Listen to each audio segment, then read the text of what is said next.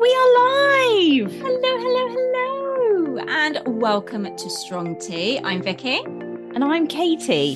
And we are so, so lucky to have a wonderful returning guest today.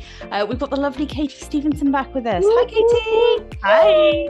um, if, if you haven't joined us before, um, we are Strong Tea.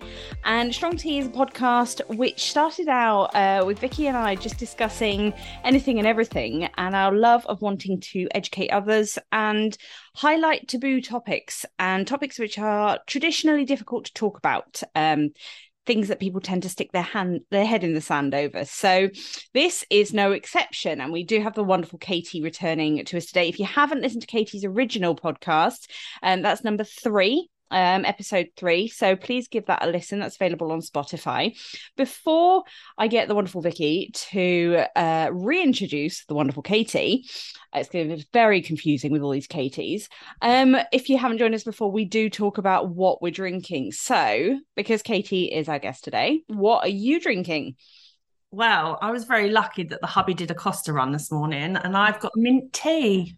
Good effort, hubby. Mm. Oh, I do enjoy him. While I, I had to go to the doctor's, so while I was in there, he was like, "I'll go and get a nice drink for you." So good. He got, he, got he went large as well. That looks massive. It is, yeah. Oh, what a legend! Super size, super size mint tea. Good effort, hubby. What about you, Vicky? What are you drinking? Um, I've gone for a pucker night time because Ooh. I just need something soothing because my um, throat's a bit scratchy. I know it's it's is that... ten o'clock in the morning. I know. Yeah, is that tempting fate? Yeah, if I go silent halfway through it, don't take it personally.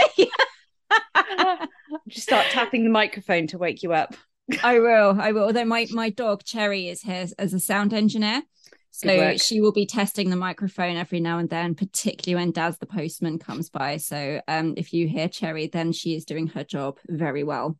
Oh, that's good, because I've got production assistant Freddie here today. Um, who was supposed to be napping now, um, and he's not. So uh, if you hear little squeaks and squawks and uh, whatever, then that's him. Um, but because I have a ten-week-old baby slapped on my chest at the moment, um, I'm not drinking tea or any form of hot drink because we're coming into the second heat wave, um, wonderful heat wave. I'm currently drinking, ten o'clock in the morning, um, I've found a new drink. It's called Posh Pop, and I'm drinking cream soda with a splash of rhubarb. Oh, that sounds magic. Yes. Yes, it is. Where oh. is this from, please? Um, well, it's a company called, uh, bear in mind, other cream sodas are available. Um, but this is from a company called Breckland Orchard. And they mm. only sell in, uh, like, to trade. I can think of the word. But um, they you can also buy it on Amazon. So I've got hubby to buy me a crate off Amazon. And I'm just ploughing through it. It's amazing. Oh, yeah, that's going to have to be done, isn't it? Yeah, yeah. It is God, good. I love a cream soda. I've not had one of those in years. Oh. Do you remember when you used to get Coke floats when, like, you got fizzy cream yeah. soda or something with ice cream in them? Yes. Yeah. Yes. Yeah. Not the one for me, I'll be honest. No, no, because no, all the all the creaminess from the froth yeah. that came up from the... Yes. Nom, nom, nom, nom. Yeah. Anyway, sorry, I digress then. Um, so, yeah, welcome back to Katie. Katie's episode, um, episode three, is the one that gets remarked about and upon quite a lot. And it's just testament to the incredibly inspiring and wonderful human that she is. Um, this episode might not be an easy one to listen to, but it's so important. And we cannot say enough how lucky, lucky we are to have Katie share this with us. Um, your openness and engagement in wanting to talk to us about this. Um, it's no doubt going to help others and make a huge impact. So thank you. Thank you. Yeah, thank you. Thank you so much for coming on. Absolutely. Um, without further ado, I will literally go to you, Katie, and say, can you tell us about your cancer journey? Um, a quick recap of where we were in episode three and where we are now. Yeah. So um, again, I think I said this at the beginning of the last episode, but I just want to caveat all of this by saying this is my journey, and anyone that goes through any sort of cancer journey, they're all so different. So this is what's happening to me. It doesn't, you know, I don't want to freak anybody else out. Um, but also it's just about raising awareness so that we can just be more aware of what could happen. Um, but yeah, so I think when we spoke last time, so I had been diagnosed in March twenty twenty. I'd found a lump in my right breast, had an inverted nipple as well. So they were the two kind of telltale signs, which is why I went to the doctor, got diagnosed with breast cancer, um, had it had travelled to my lymph nodes. So I had uh, chemotherapy, radiotherapy, mastectomy, and immunotherapy as well. So I basically had all the treatment that they could throw at me, um, because at the time the idea was that it was treatable with the idea of it being curable, if possible.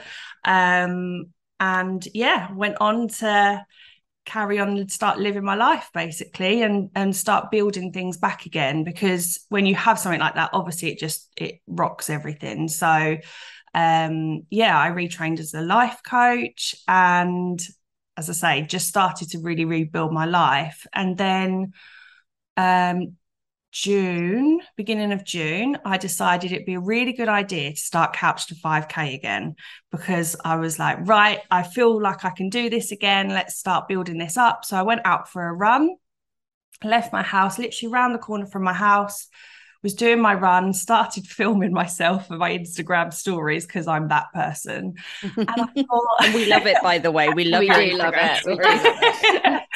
I, well, I normally was thinking, like, I, I want to inspire people to, like, get up and move, basically. So that's yeah. why I do it. It's not because I think I'm great at running or anything. But anyway, um, and as I was running and I had the camera up, I could feel, I, it's really hard to explain, but I could feel my eyes wanting to turn to the left, and all of a sudden my whole body just started having convulsions, and I was aware of it, but I could do absolutely nothing about it.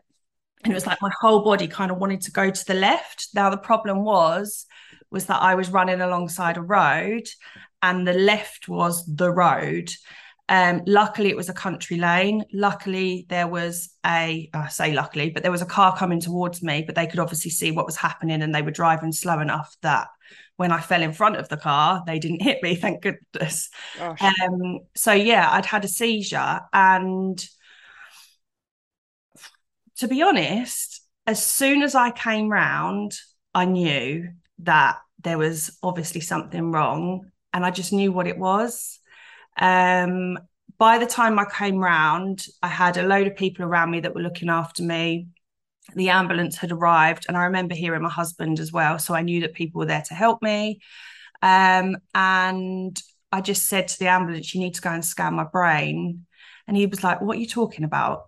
And I said, I've had breast cancer. You need to go and scan my brain, because if you have breast cancer, the next places that it will spread to, there's a few, and I don't know if I can remember them all, but one of them is the brain, um, liver, I think, um, bones is one. I can't remember all of the others, but there's a, there's a few. So there's like five places that it would then go to if it had spread. And I've passed out a lot before. When I was younger, I used to pass out quite a bit. So I knew that it wasn't a feint. I knew it was something more serious. So as I say, as soon as I came round, I just knew that I needed to have my brain scanned. Um, so yeah, I got taken to the hospital and had my brain scanned, and basically within like the day I had it confirmed that there was a growth. Um, hubby was keeping out hope that it wasn't cancer, even though obviously there was very high risk chance that it was. Um, and then I got it confirmed later that day that it was the breast cancer had spread to my brain. Wow. So that is kind of, yeah, where it all started this time, as kind of that's how it how it happened. I had no other warning signs. There was literally nothing, but I had a two centimetre tumour growing in my brain. So Gosh. yeah. And where are we now? So after that, I was put on really strong steroids, and the idea of that was to reduce the swelling to stop seizures, um, which must have helped. But the problem with steroids, I swear they gave me steroids that were enough to kill a horse. They, I was only on them for three weeks and I blew up. You get this, what they call moon face on steroids.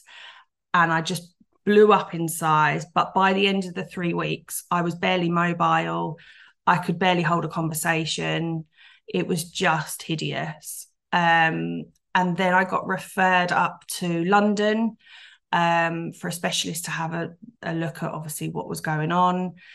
And they decided, originally they thought they were going to do radio, um, what's it called? Not, yeah, radiotherapy. They thought they were going to do radiotherapy to my brain, but they decided that actually where it was, which is at the front of the right side, which is why my body wanted to go to the left when I was having my seizure, because the right affects your left, um, they could actually take it out. So they said that the best option would be to have surgery.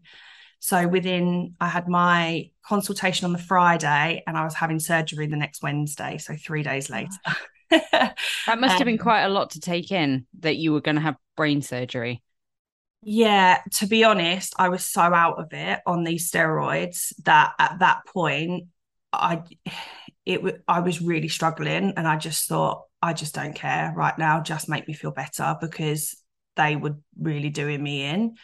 The problem was that I was on such a high dose, and when you're on steroids, it affects um, wound healing. So when you then have surgery, obviously, so they had to take me off them really fast. So they didn't do it cold turkey, but they might as well have, because over two days I was off them. Wow. That then brought along a load of side effects that were really horrible as well. Um, mainly bone pain, which I never thought would, I don't know, I don't know what I was kind of expecting. She told me it was going to be rough, but I didn't realise how rough.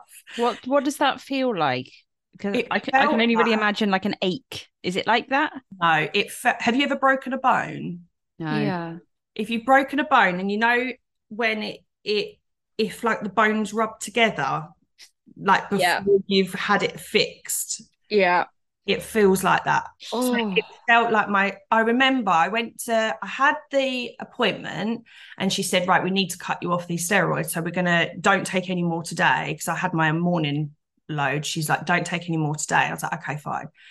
And then I was going to Ed Sheeran that night, and I said to her, should I still go or not? Because obviously I was worried about COVID. She was like, absolutely, go live your life. Like, it's really important that you go and do these things. So I went to Ed Sheeran, and I was with my friend, and we stayed in a hotel because I couldn't, I wasn't mobile enough. I would never have been able to get home afterwards. So we stayed in this hotel, four o'clock in the morning. I literally, my knees felt like they were broken, and I couldn't lay them out, bend them, stand up, sit down, lay down. It, I was literally rolling around in agony. Oh, so I'm with my mate and I'm having to wake her up at four o'clock in the morning. I'm like, have you got any painkillers on you at all? I need to take something. It was, it was really hard. Then the morning, so then I didn't sleep because I was in so much pain.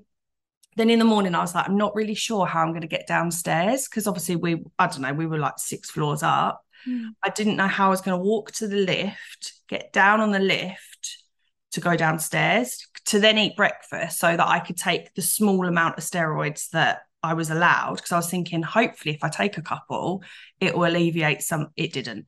So we got downstairs, as I say, I don't really know how I did it. She went and got my breakfast. I nearly pass out the table because it's so painful. Oh, honestly, it was just ridiculous. There was a couple next to me and I was like, I'm really sorry, but I need to lay down, otherwise I'm going to pass out. And they were like, okay.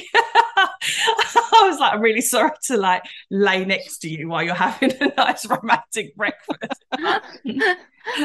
It was, it was hideous. Um, I had to have the manager come and literally carry me to my friend's car, and I'm not a small girl, so bless her heart. Oh, um, yeah, it was, it was really horrible.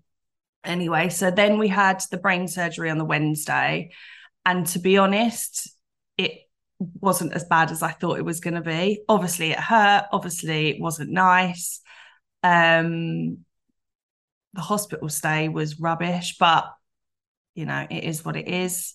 You sound um, quite chilled out when you're talking about all this. Oh, I had brain surgery, you know. I can't I can't even imagine like being in your position and being like, oh, I'm gonna have brain surgery now. What what was it like just just before, like when you were sort of preparing, they're preparing you for theatre? How did you feel?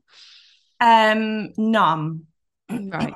To be honest, for most of that time, I felt numb. Again, the steroids meant that I didn't actually feel anything mm. at all. Like, I've been told that I had, because it had spread, it meant that I was stage four.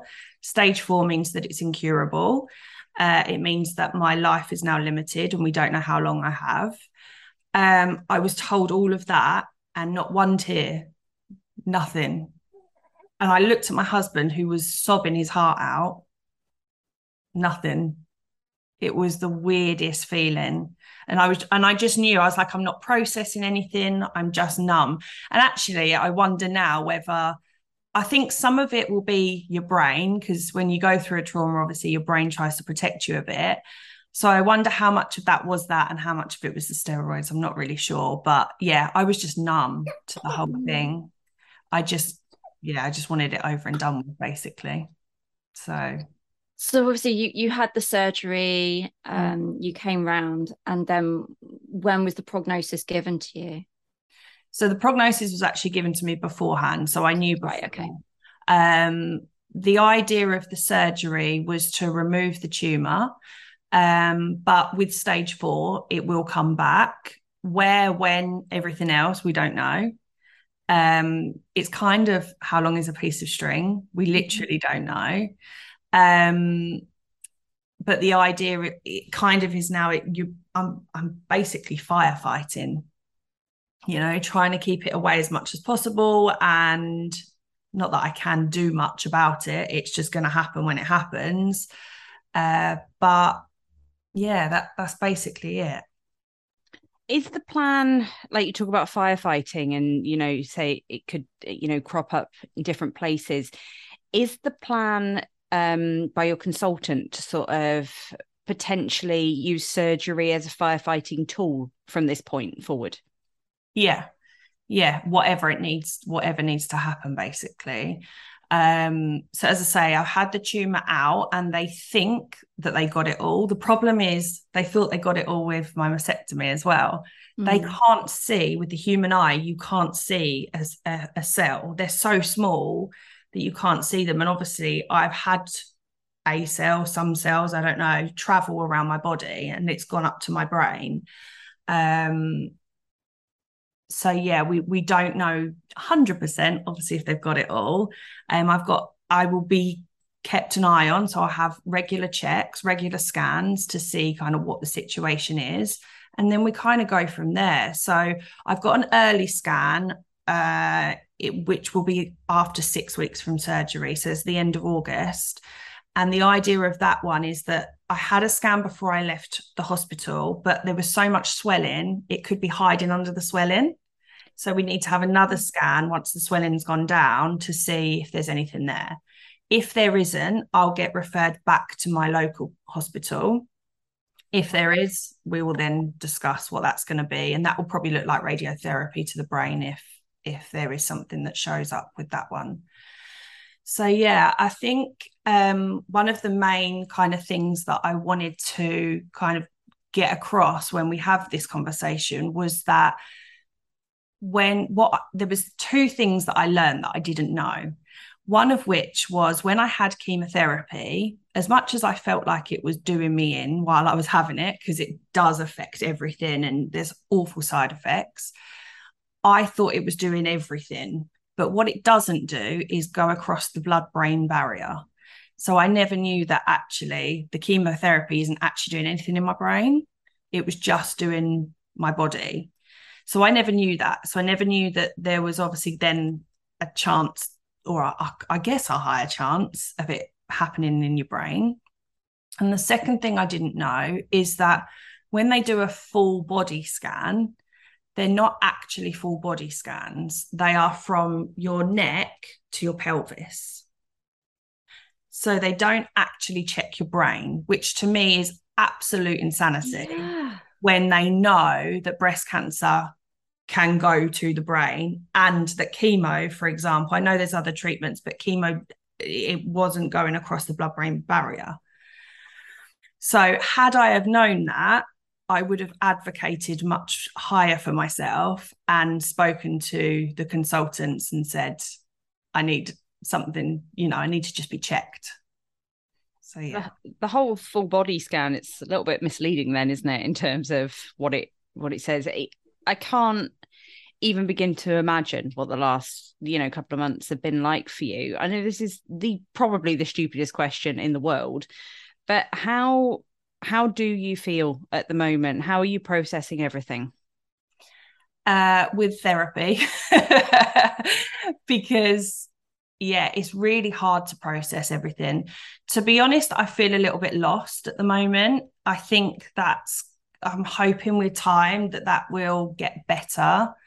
Um, but yeah, I feel quite lost with all of a sudden I'm like, well, what, not what's the, I guess kind of what's the point actually, because I feel a little bit like, you know, I had all these goals and dreams that I was trying to achieve and work towards, but now I know that I'm probably not going to get there. I probably haven't got time to get there now.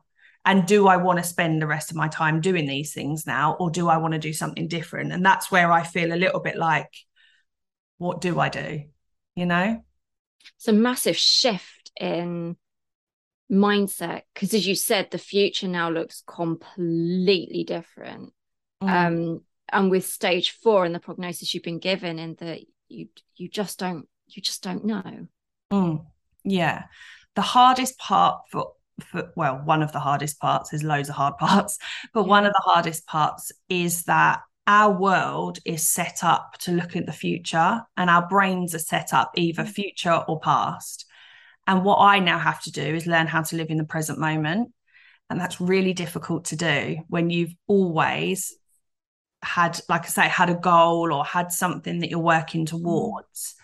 Um, now, you know, I have to learn how to take each day for what it is and to try and enjoy it. Although there is that whole toxic positivity thing of, you know, we have to really enjoy every single moment that we have and appreciate everything. Well, that's not life.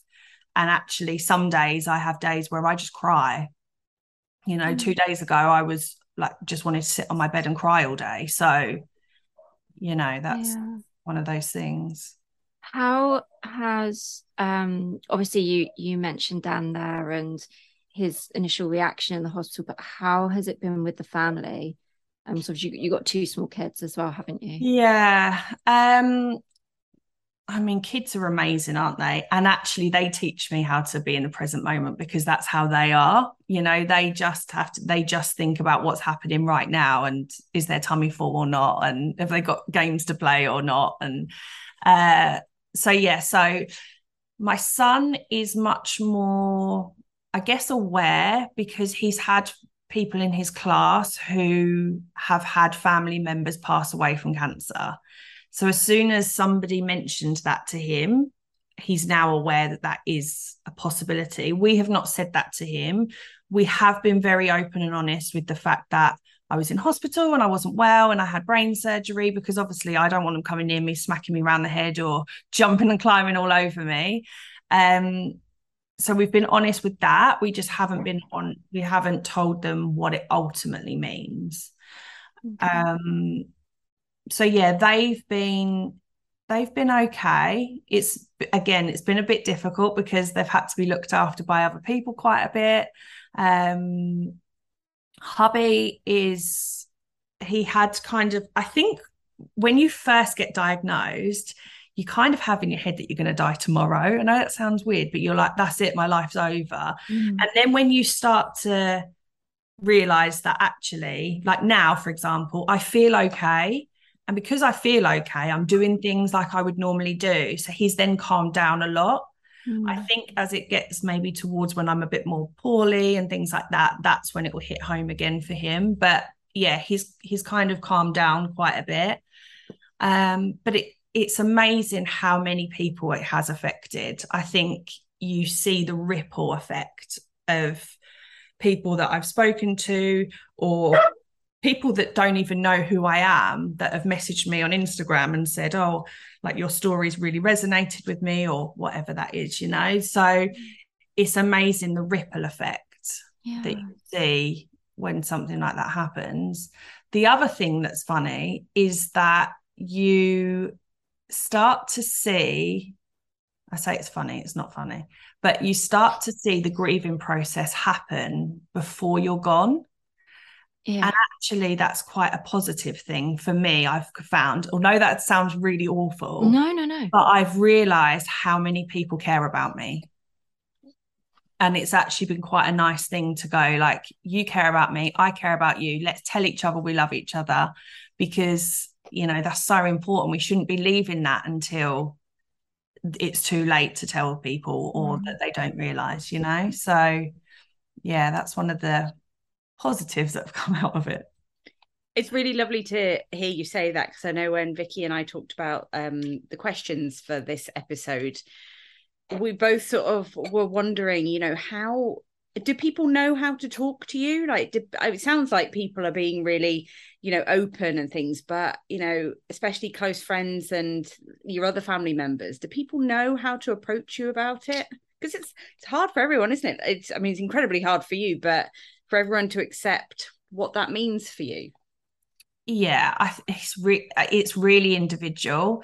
Um, I've had close friends that have not wanted to, or have not been as present, but I know have are finding it hard.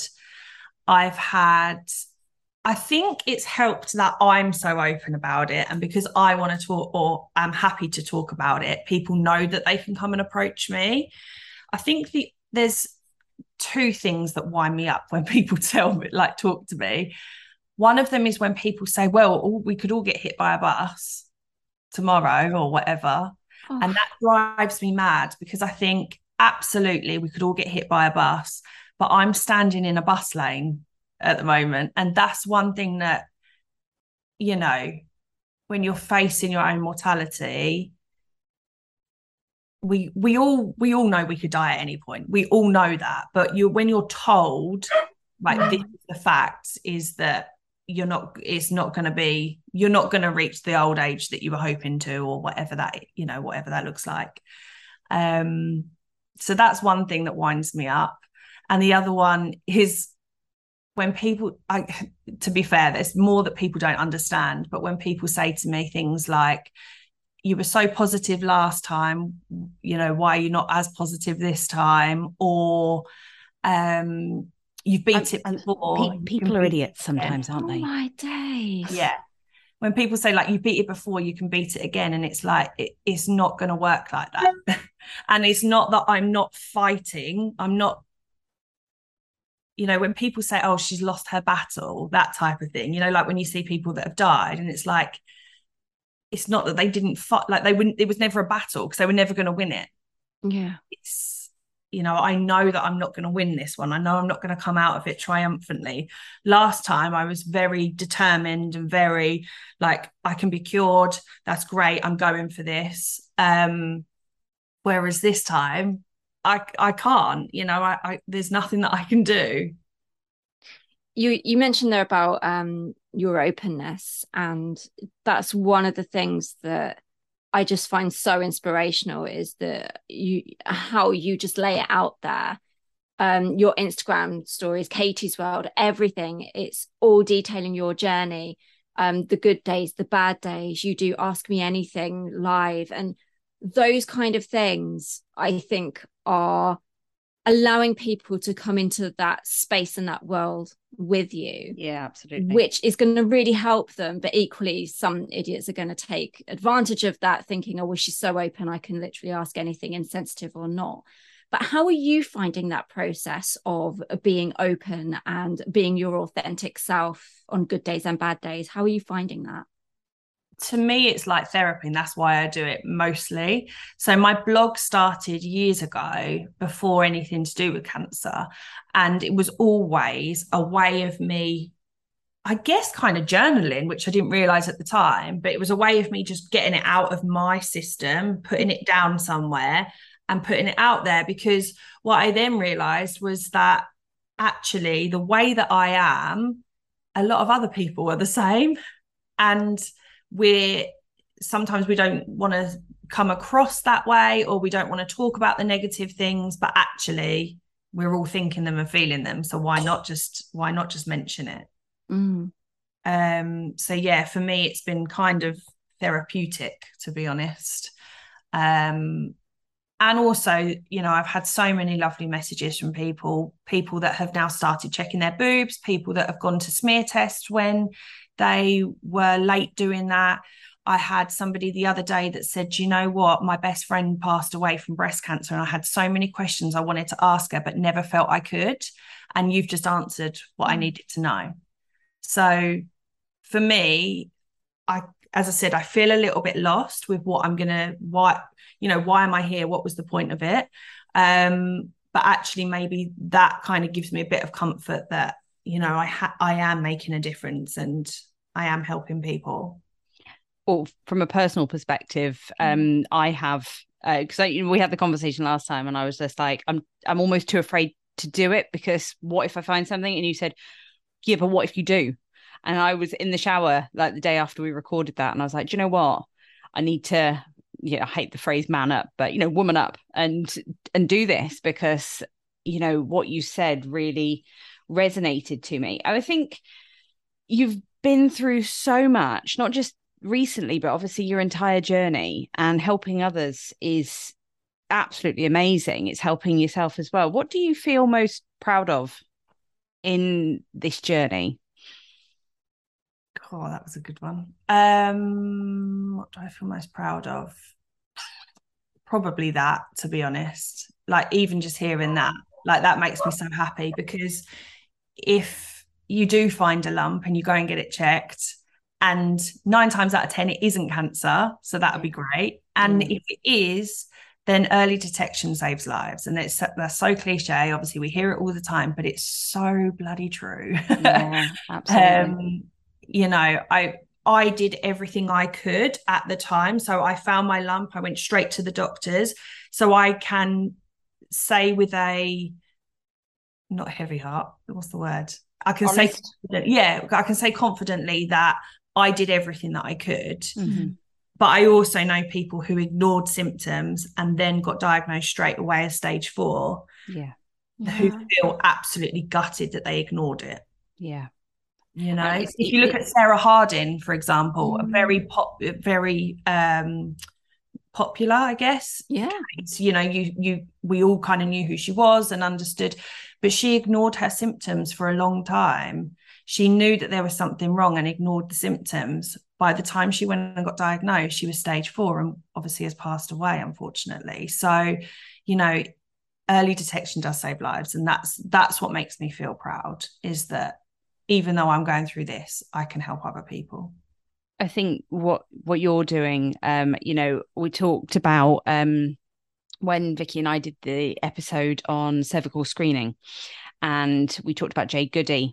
Mm. And now more recently, uh, we look at Dame Deborah, and I look at the things that you're doing. And, you know, even ten, twenty years ago, people weren't as open and honest mm. about things like this. And I think what you're doing is just such a legacy, because mm. it's it's helping people. Doesn't matter if it hap- helps one person or one hundred people, you know, just taking some time, checking your boobs.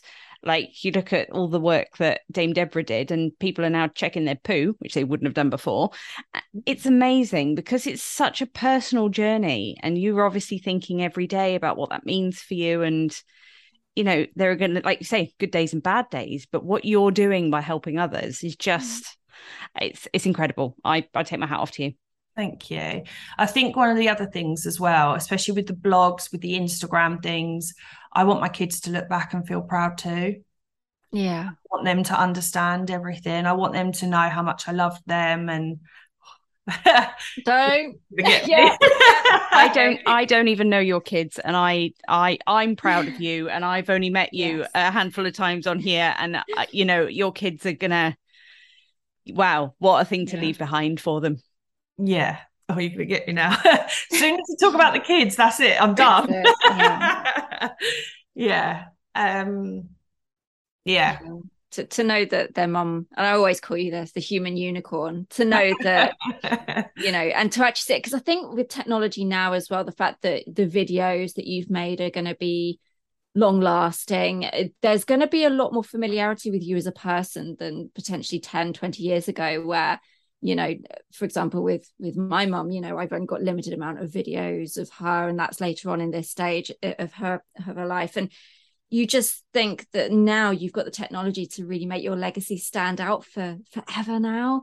Yeah. Um, and that's, yeah, which kind of leads me to my next question, really, about what's bringing you the biggest sense or the greatest sense of comfort at the moment? Um, hmm, comfort.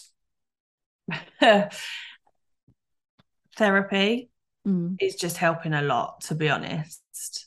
Uh, I I really advocate for people to go and talk to somebody, and they don't even have to be cancer specialists, you know. They, but yeah, I think comfort wise is I've had I had some of my friends set up a GoFundMe, which was mm. just really really kind.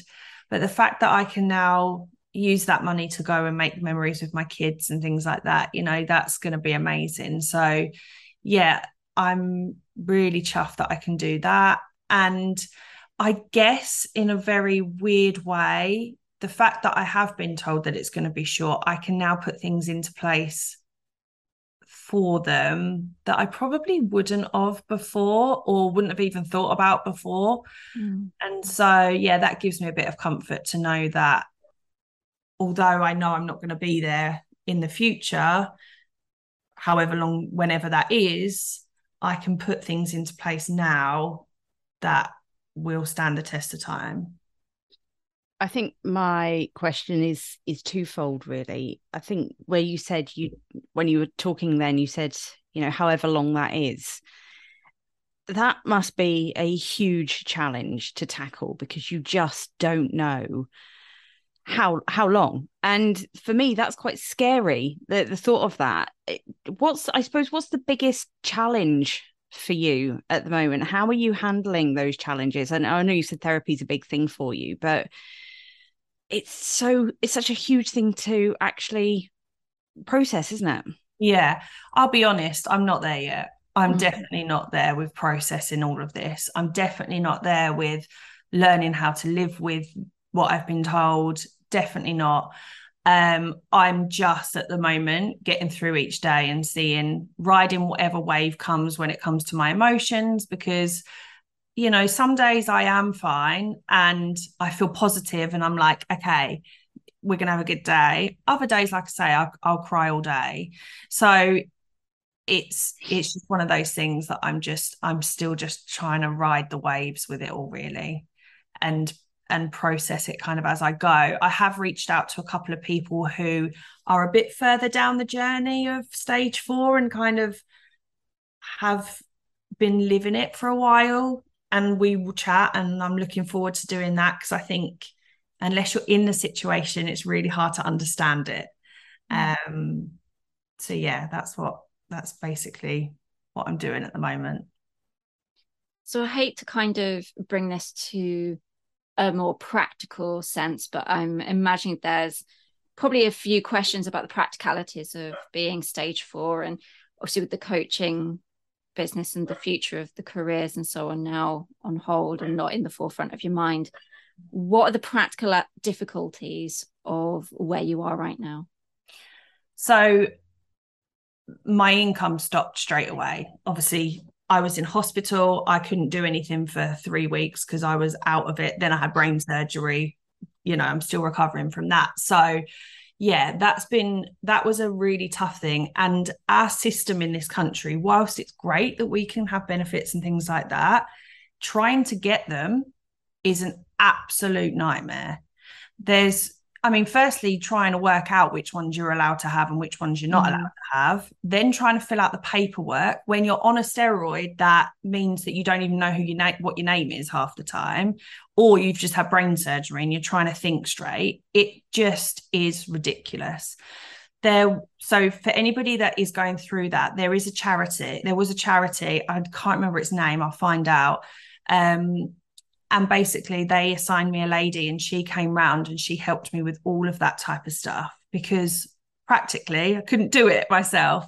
The the P I P form, for example, takes two hours to fill out by a professional who does it all day, every day. How, but how was I ever going to do that? So things like that have been difficult. Um, my husband runs his own business. So obviously he had to have time off. Uh, so things like, you know, I, th- I don't know if I mentioned last time when we spoke, but things like critical illness cover and accident and sickness cover, if you ha- if you don't have those things in place, I really recommend that you look at them. Life cover, all that type of stuff, because it doesn't just affect you. You know, I always thought, oh, well, if I was poorly, I'd be off work and I wouldn't be able to do this, that and everything else. That's fine. It's just me. But actually, I now can't drive because I had a seizure, which means I can't drive for twelve months.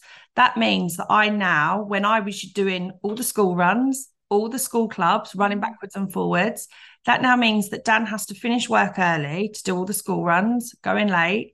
He has to then do all the, the clubs. He has to run me about for wherever I've got to go, because I've now got hospital appointments, doctor's appointments, you know what, you name it. Plus, you know, having my nails done and things like that. Essentials. We've got to treat ourselves, exactly. um, but he has to now do all of that, plus try and run his business. You know, it really does affect so much stuff. Mm. Um, my mum lives in Chelmsford, so that's half an hour away from where I am. So if I need her to come and do anything, she's got to drive thirty minutes just to get to me, first of all, and then do whatever I need her to do. So it really does impact so much. And I just, I think it's so important that we're aware of that, because I used to be a mortgage broker, and the amount of people that I used to speak to about things like critical illness cover, and they'd be like, oh, it doesn't matter, it won't happen to me, or whatever it is. I never thought of thirty-three. At thirty-two, I'd be diagnosed with breast cancer. At thirty-four, I'd be diagnosed with stage four breast cancer. And, you know, I didn't realise how much financially that would impact us as well. So it's so important to, to have these things in place, even if you think it's not going to happen to you. oh. Sorry, oh, I was. Oh. I was just gonna. I was gonna tread on your, your words. Then, um, this this conversation has two. Uh, this sorry, this question has two sides to it. We always ask people when we talk about different journeys and things that people are on, what advice would you give to other people going through what you're going through, and also what advice would you give to others trying to support those going through it? And I know you said everyone's journey is very individual and very different. But in your own experience, what advice would you give? Okay, so for others trying to support, say something. It doesn't have to be, it doesn't have to be anything to do with cancer necessarily, but say something, even if it's, this is really crap and I don't know what to say. Say something. By saying nothing, that person just feels like you don't care. So that's one of the things that I would say is just, yeah, say something. Um, and for somebody going through what I'm going through, um, ride the waves, you know, ride them and reach out to people. Um, I've had a few people sort of in the D Ms that have messaged that have said that they haven't really shared with many other people. So, and again, everyone's personal with that. Some people don't want to talk about it to anybody. Other people like me will tell the world. um, so if you don't want to tell people, that's fine, but speak to somebody, because it's such a heavy burden to carry on your own, and it's scary and you can feel very lonely. So yeah, try and reach out to somebody. Uh, but also you're going to have good days and you're going to have bad days, and that's ba- that's okay. I'm I'm just I'm just in awe of you, Katie. Yeah. I really am. You, you, you taking this whole conversation in your stride, every every answer, and I would just be a, a big blubbering wreck right now, I think. I mean, if we'd have done this two days ago, you'd have had a much different Katie. So this is what I'm saying, is that actually today's a good day. The sun's shining. I'm feeling physically fine. I'm off pain meds now. Um, that that's what I find weird. Is that I feel okay. Yeah. So even though I know I have this prognosis, some days I'm like, well, I might, I might get my coaching business back up and running, and but then I'll have other days where I can't move because my back's killing me, and you know, physically it's really tough. So it's yeah, I've already said it's riding the waves. It's it's it's a tough one, but Is it how you've said as well? Sorry, Vicky, I keep you keep opening your mouth there to speak, and I'm like, oh, me, me, I've got another one. I'm, just, I'm being a goldfish. That's fine. I don't. You can have the next one, I promise. Um, I don't know. You you've said about how you're trying to learn to live in the moment. Like that must be such a big concept to try and because you're trying to retrain your brain, aren't you? Because you we're all programmed to think ahead, yeah. Like on a day to day basis. Is it just get up and see where the day takes you? Yeah. And somebody asked me a question the other day and they said, what are you going to do with your time now? And I literally looked and thought, I have no idea because I've always, sorry, I've always been that person who I've always worked. I've always had big goals, big dreams. And so for me, it feels very, very strange. And th- th- that's what I really struggle with it. I, in fact, actually, this is one of my life lessons that I've had thrown at me recently. There's been many, but one mm-hmm. of them is that I actually really struggle with being on my own. I struggle with just my own company and not having anything to do. I'm very good at keeping myself busy. So the other week, the kids were out, Dan was out, and I was at home and I thought, normally now I would jump in my car and I would go shopping or I'd go and get a coffee or I would do something, and I couldn't do that. And I was forced to sit at home by myself. And I just literally was like, I don't know what I do. I don't know what to do with myself. I've never been the type of person that sits and watches T V in the, in the daytime. So that wouldn't even be a thing for me just because I've never done it. Mm. So yeah, it's, it's been really, it's been hard, actually. I found it really uncomfortable. I was like, oh, Dan, when are you coming home? Because I, I found it really weird to sit by myself. Yeah. Um, and I'm going to have to learn how to get to do, I don't know, do something or I don't know. I don't know what I'm going to do. But yeah, it's it's been really weird, really, really strange.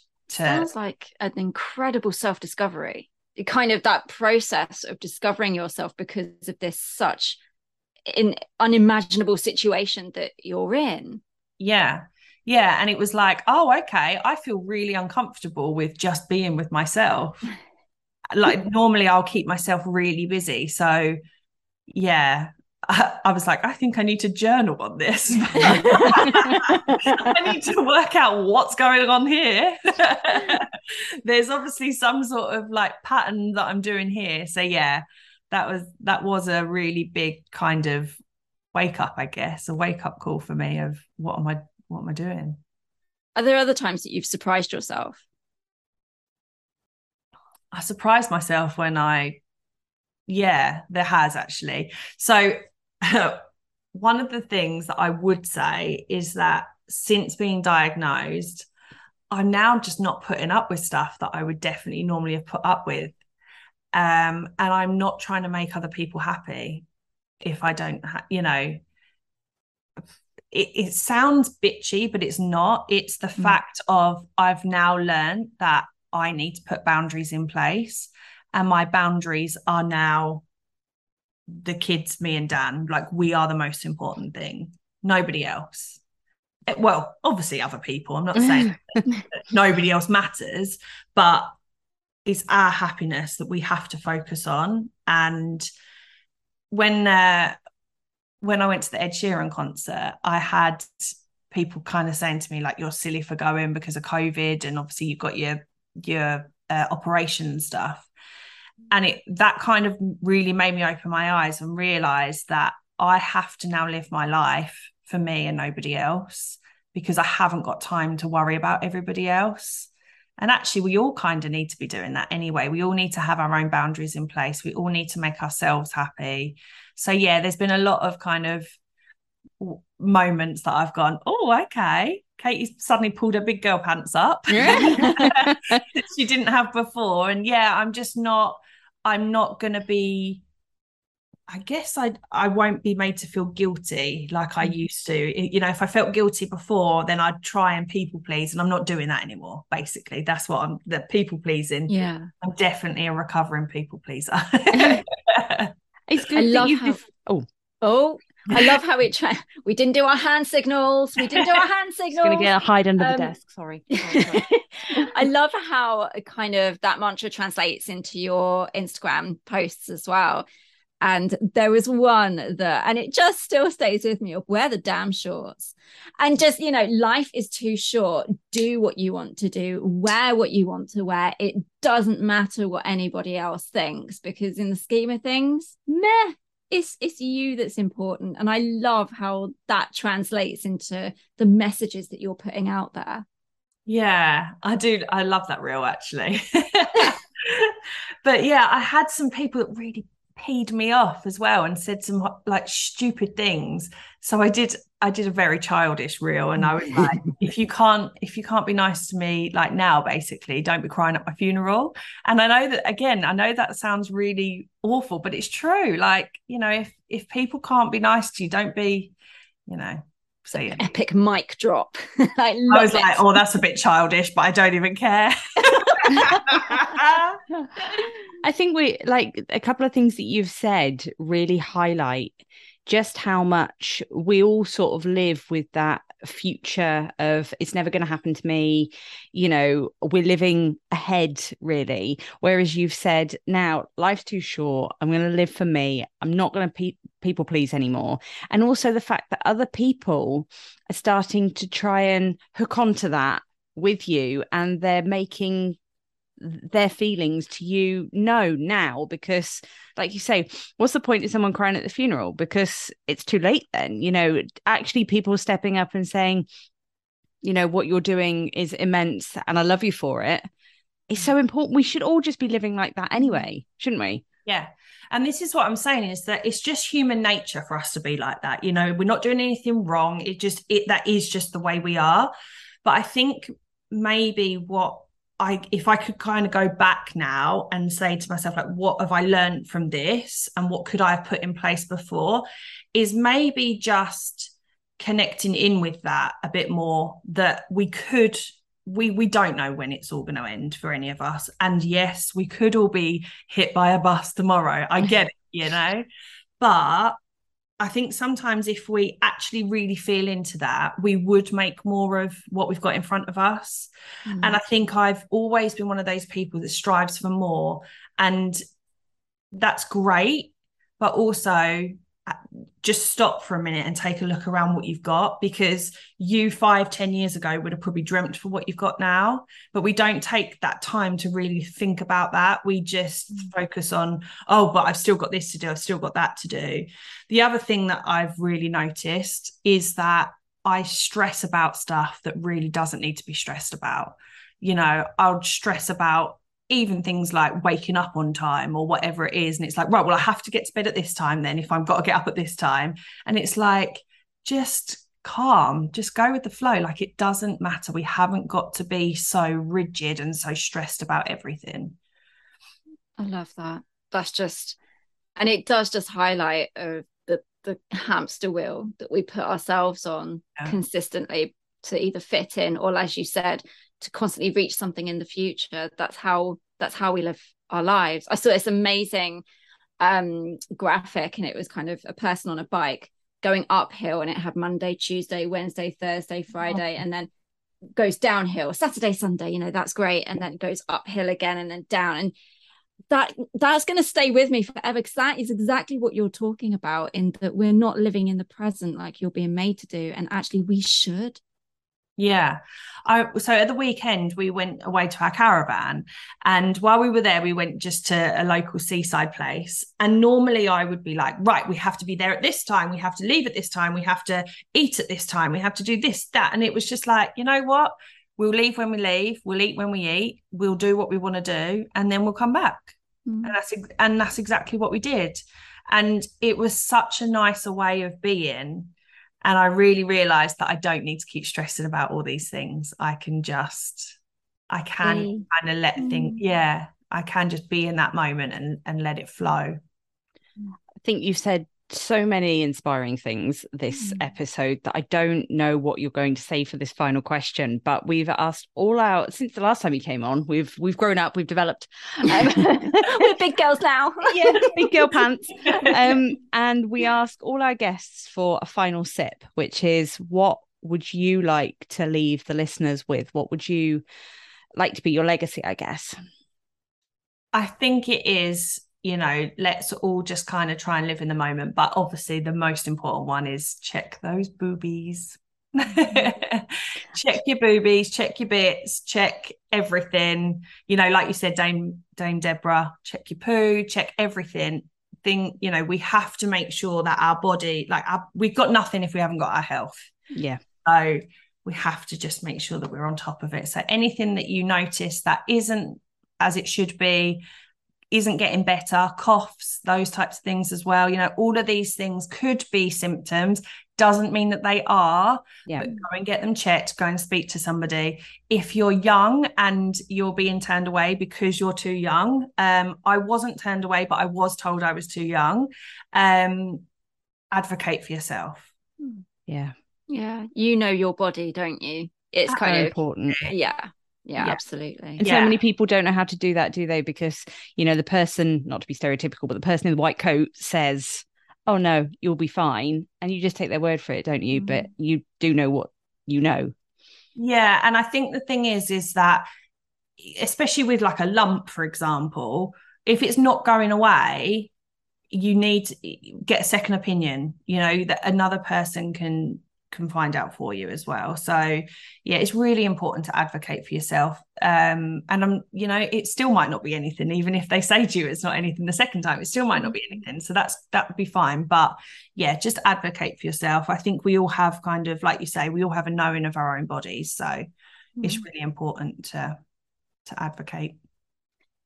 Katie, I cannot thank you enough. Yeah. for coming on again and um, putting up with me and Katie. uh, and our talking over each other. Thank you for having me. And yeah, I just, like I say, said at the beginning, it's just, I really want to raise awareness and get this out there so that people can can look out for themselves.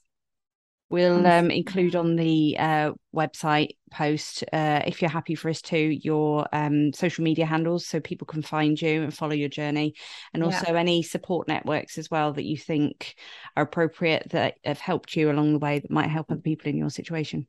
Yeah, perfect. Thank you so much. Oh, thank you're you. You're an inspiration. You Absolutely. Really are. Thank you so much. Thank you. And thank you, everyone, for, for listening and joining us. Yes, thank you. And don't forget to join us again for another exciting episode. We're not sure what yet, but it will be exciting. um, and subscribe to our channels on Spotify, Apple, Amazon, and Google. Thanks ever so much, Thanks, everyone. everyone. Take care.